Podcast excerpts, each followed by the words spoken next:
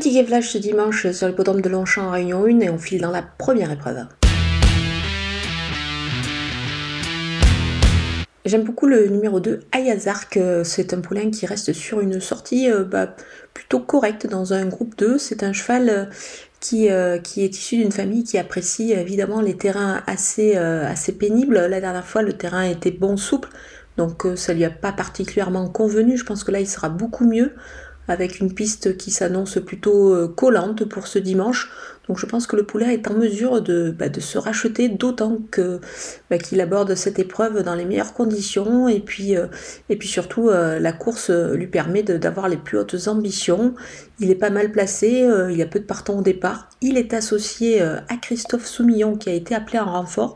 Donc attention à ce poulain qui est capable d'aller dans le groupe de tête et du coup d'aller très très très très loin. Moi je pense qu'il est capable de s'imposer. C'est pour cette raison que je vous conseille de le jouer au jeu simple gagnant.